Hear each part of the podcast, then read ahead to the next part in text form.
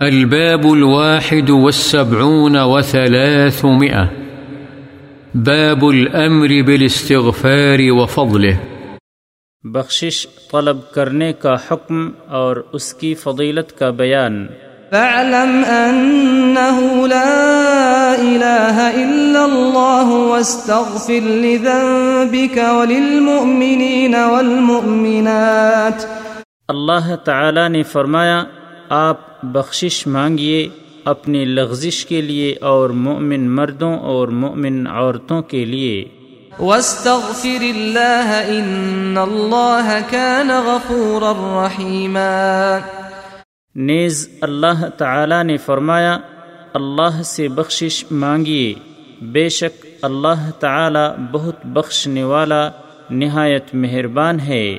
فسبح بحمد ربك واستغفره إنه كان توابا. اور اللہ تعالی نے فرمایا، پس اپنے رب کی خوبیوں کے ساتھ اس کی پاکیزگی بیان کریں اور اس سے بخشش مانگیں۔ بلا شبہ وہ خوب توبہ قبول کرنے والا ہے۔ للذين اتقوا عند ربهم جنات تجري من تحتها الأنهار خالدين فيها. الى قوله عز وجل الصابرين والصادقين والقانتين والمنفقين والمستغفرين بالأسحار. اور اللہ تعالی نے فرمایا پرہیزگار لوگوں کے لیے ان کے رب کے پاس باغات ہیں۔ اللہ تعالی کے اس قول تک اور رات کے آخری پہر میں استغفار کرنے والے ہیں۔ ومن يعمل سوءا أو يظلم نفسه ثم يستغفر الله، ثم يستغفر الله، يجد الله غفورا رحيما۔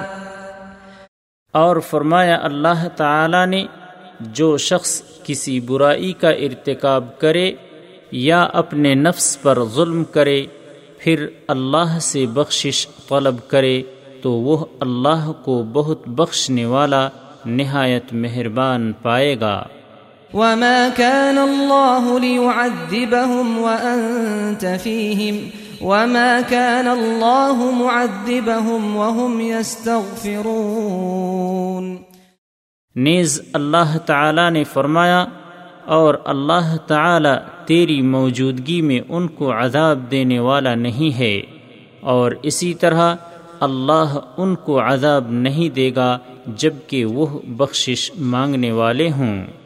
والذين إذا فعلوا فاحشة أو ظلموا أنفسهم ذكروا الله ذكروا الله فاستغفروا لذنوبهم ومن يغفر الذنوب إلا الله ولم يصروا على ما فعلوا وهم يعلمون اور اللہ تعالی نے فرمایا اور وہ لوگ جب کسی برائی کا ارتکاب کر لیتے ہیں یا اپنی جانوں پر ظلم کر بیٹھتے ہیں، تو اللہ کو یاد کرتے ہیں اور اپنے گناہوں کی معافی مانگتے ہیں۔ اور اللہ کے سوا کوئی گناہوں کو معاف کرنے والا نہیں، اور وہ اپنے کیے پر جانتے ہوئے اصرار نہیں کرتے۔ اس موضوع پر کثیر آیات ہیں اور مشہور ہیں۔ عن الأغر المزني رضي الله عنه أن رسول الله صلى الله عليه وسلم قال إنه ليغان على قلبي وإني لأستغفر الله في اليوم مئة مرة. رواه مسلم. حضرت اغر مزنی رضی اللہ عنہ سے روایت ہے رسول اللہ صلی اللہ علیہ وسلم نے فرمایا، میرے دل پر بھی بعض دفعہ پردہ سا آ جاتا ہے اور میں دن میں سو مرتبہ اللہ سے استغفار کرتا ہوں۔ عن أبي هريرة رضي الله عنه قال، سمعت رسول الله صلى الله عليه وسلم يقول والله إني لأستغفر الله وأتوب إليه في اليوم أكثر من سبعين مرة رواه البخاري حضرت ابو حریرہ رضی اللہ عنہ سے روایت ہے کہ میں نے رسول اللہ صلی اللہ علیہ وسلم کو فرماتے ہوئے سنا، میں دن میں ستر مرتبہ سے زیادہ اللہ سے استغفار کرتا اور اس کی طرف توبہ کرتا ہوں، بخاری۔ عنه رضي الله عنه قال قال رسول الله صلى الله عليه وسلم والذي نفسي بيده لو لم تذنبوا، لذهب الله تعالى بكم، ولجاء بقوم يذنبون فيستغفرون الله تعالى فيغفر لهم۔ رواه مسلم. حضرت ابو حریرہ رضی اللہ عنہ ہی سے روایت ہے کہ رسول اللہ صلی اللہ علیہ وسلم نے فرمایا، قسم ہے اس ذات کی جس کے ہاتھ میں میری جان ہے۔ اگر تم گناہ نہ کرو تو اللہ تعالی تمہیں ختم کر کے ایسے لوگ پیدا فرمائے گا جو گناہ کریں گے اور پھر اللہ سے استغفار کریں گے تو اللہ ان کو معاف فرمائے گا۔ مسلم۔ عن ابن عمر رضي الله عنهما قال كنا نعد لرسول الله صلى الله عليه وسلم في المجلس الواحد مئة مرة، رب اغفر لي وتب علي إنك أنت التواب الرحيم رواه أبو داود والترمذي وقال حديث صحيح. حضرت ابن عمر رضی اللہ عنہما بیان فرماتے ہیں کہ ہم رسول اللہ صلی اللہ علیہ وسلم کے لیے ایک مجلس میں سو مرتبہ یہ استغفار کہتے ہوئے شمار کرتے، رب فرلی وتب علی انک انت التواب الرحیم۔ یعنی اے اللہ، مجھے بخش دے، مجھ پر رجوع فرما۔ بے شک تو بہت رجوع فرمانے والا نہایت مہربان ہے۔ اسے ابو داود اور ترمزی نے روایت کیا ہے اور امام ترمزی فرماتے ہیں، یہ حدیث حسن صحیح ہے۔ عن ابن عباس رضي الله عنهما قال قال رسول الله صلى الله عليه وسلم، من لزم الاستغفار، جعل الله له من كل ضيق مخرجا ومن كل هم فرجا ورزقه من حيث لا يحتسب رواه أبو داود۔ قال الألباني رحمه الله لكن في إسناده مجهول كما بينته في الضعيفة. حضرت ابن عباس رضی اللہ عنہما سے روایت ہے کہ رسول اللہ صلی اللہ علیہ وسلم نے فرمایا، جو شخص استغفار کی پابندی کرے تو اللہ تعالی اس کے لیے ہر تنگی سے نکلنے کا راستہ بنا دیتا اور ہر غم سے اسے نجات عطا کرتا ہے۔ اور اسے ایسی جگہ سے روزی دیتا ہے جہاں سے اس کو گمان بھی نہیں ہوتا۔ ابو داود عن ابن مسعود رضي الله عنه قال قال رسول الله صلى الله عليه وسلم، من قال أستغفر الله الذي لا إله إلا هو الحي القيوم وأتوب إليه غفرت ذنوبه وإن كان قد فر من الزحف. رواه أبو داود والترمذي والحاكم وقال حديث صحيح على شرط البخاري ومسلم. حضرت ابن مسعود رضی اللہ عنہ سے روایت ہے کہ رسول اللہ صلی اللہ علیہ وسلم نے فرمایا، جو یہ کہے استغفر اللہ الذي لا الہ الا هو الحی القیوم واتوب الیہ یعنی میں اس اللہ سے بخشش مانگتا ہوں جس کے سوا کوئی معبود برحق نہیں، وہ زندہ اور نگران ہے اور میں اسی کی طرف رجوع کرتا ہوں، تو اس کے گناہ معاف کر دیے جائیں گے۔ اگرچہ اس نے جہاد سے بھاگنے کا ارتکاب کیا ہو، اسے ابو داود، ترمذی اور حاکم نے روایت کیا ہے۔ اور امام حاکم فرماتے ہیں، یہ حدیث بخاری و مسلم کی شرط پر صحیح ہے۔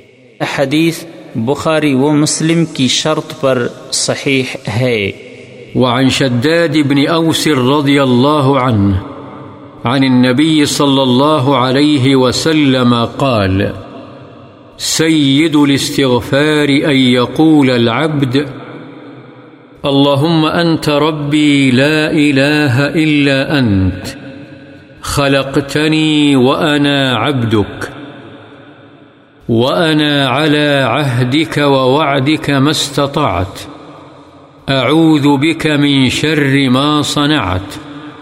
أبوء لك بنعمتك علي وأبوء بذنبي فاغفر لي فإنه لا يغفر الذنوب إلا أنت من قالها من النهار موقنا بها فمات من يومه قبل أن يمسي فهو من أهل الجنة ومن قالها من الليل ومن قالها من الليل وهو موقن بها فمات قبل أن يصبح فهو من أهل الجنة رواه البخاري أبوء بباء مضمومة ثم واو وهمزة ممدودة ومعناه أقر وأعترف حضرت شداد بن اوس رضی اللہ عنہ سے روایت ہے کہ نبی اکرم صلی اللہ علیہ وسلم نے فرمایا، بندے کا یہ کہنا سید الاستغفار ہے، اللہم انت ربی لا الہ الا انت خلقتنی وانا عبدک وانا على عهدك ووعدك ما استطعت، اعوذ بك من شر ما صنعت، ابوء لك بنعمتك علي وابوء بذنبي فاغفر لي فانه لا يغفر الذنوب الا انت یعنی اے اللہ، تو میرا رب ہے، تیرے سوا کوئی معبود برحق نہیں، تو ہی نے مجھے پیدا کیا اور میں تیرا بندہ ہوں، اور میں جہاں تک طاقت رکھتا ہوں، تیرے عہد اور وعدے پر قائم ہوں، اور میں اپنے کیے ہوئے عمل کے شر سے تیری پناہ مانگتا ہوں، میں ان نعمتوں کا اقرار کرتا ہوں جو تو نے مجھ پر کی اور میں اپنے گناہوں کا بھی اعتراف کرتا ہوں، چنانچہ تو مجھے معاف کر دے۔ بے شک تیرے سوا کوئی گناہوں کو معاف کرنے والا نہیں۔ جو شخص یہ کلمات استغفار دن میں دل کے یقین کے ساتھ پڑھے اور شام ہونے سے پہلے اسے موت آ جائے تو وہ جنتی ہے۔ اور جو اسے یقین کے ساتھ رات کو پڑھے اور صبح ہونے سے پہلے اسے موت آ جائے تو وہ جنتی ہے۔ بخاری۔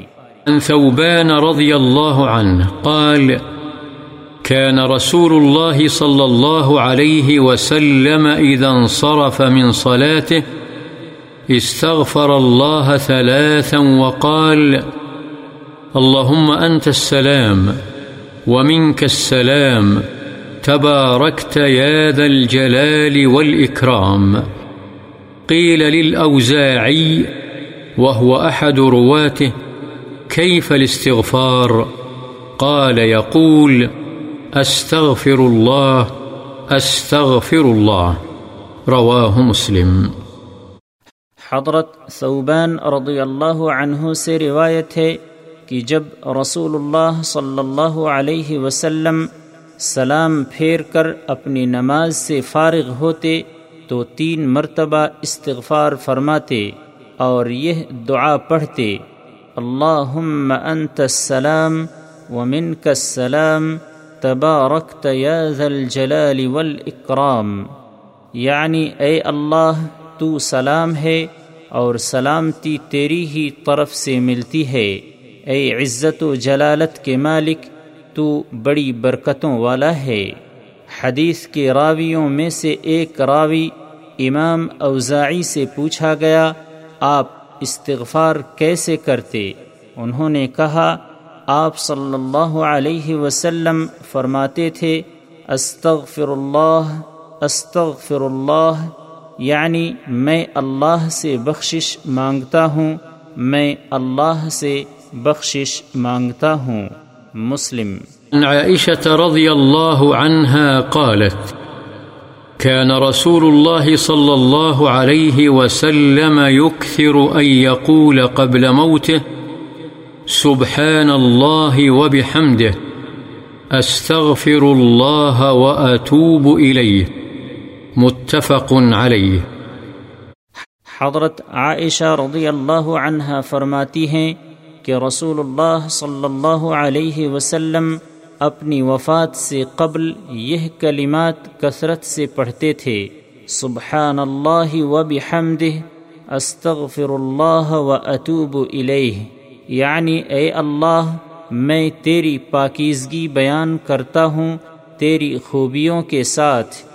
میں تجھ سے معافی کا طلبگار ہوں اور تیری بارگاہ میں توبہ کرتا ہوں، بخاری و مسلم۔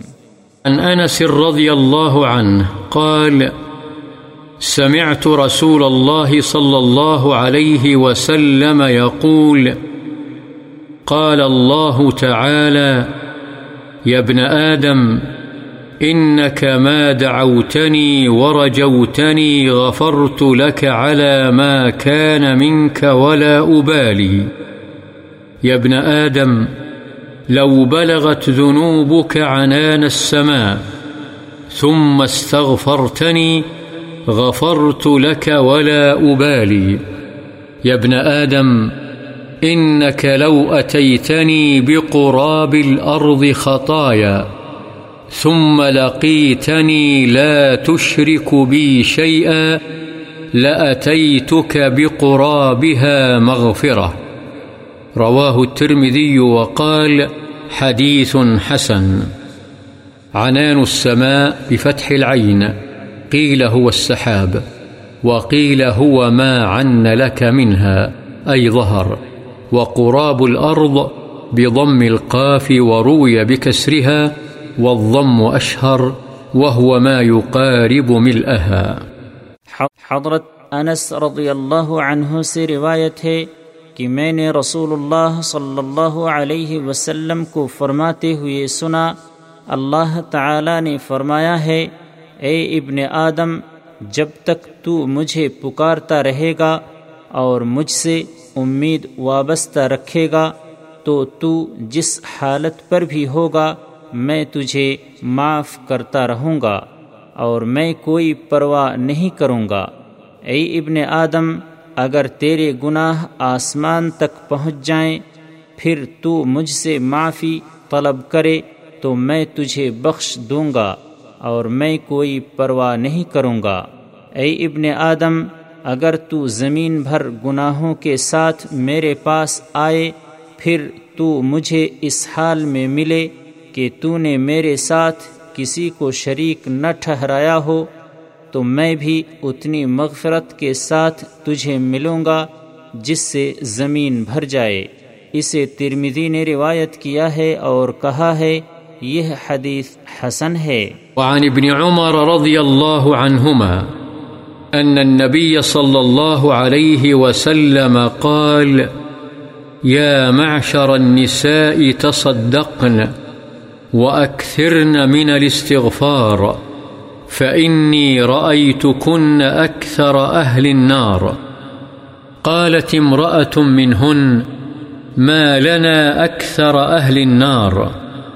قال قال، تكثرن اللعن وتكفرن العشير. ما رأيت من ناقصات عقل ودين أغلب لذي لب منكن. قالت، ما نقصان العقل والدين؟ قال، شهادة امرأتين بشهادة رجل، وتمكث الأيام لا تصلي. رواه مسلم. حضرت ابن عمر رضی اللہ عنہما سے روایت ہے نبی کریم صلی اللہ علیہ وسلم نے فرمایا، اے عورتوں کی جماعت، صدقہ کیا کرو اور کثرت سے استغفار کیا کرو۔ اس لیے کہ میں نے جہنم میں اکثریت عورتوں کی دیکھی ہے۔ تو ان میں سے ایک عورت نے کہا، اے اللہ کے رسول، ہم عورتوں کے زیادہ جہنمی ہونے کا سبب کیا ہے؟ آپ صلی اللہ علیہ وسلم نے فرمایا، تم لعن طعن زیادہ کرتی ہو اور خاوند کی ناشکری کرتی ہو۔ میں نے عقل اور دین میں ناقص ہونے کے باوجود تم عورتوں سے زیادہ عقل مند پر غالب آ جانے والا کوئی نہیں دیکھا۔ اس نے پوچھا، ہمارے اندر عقل اور دین کی کیا کمی ہے؟ آپ صلی اللہ علیہ وسلم نے فرمایا، نقصان عقل تو یہ ہے کہ دو عورتوں کی گواہی ایک مرد کے برابر ہے بس یہ عقل کی کمی کی دلیل ہے۔ اور حید و نفاس کے دنوں میں وہ نماز نہیں پڑھتی، رمضان میں روزہ نہیں رکھتی، یہ نقصان دین ہے۔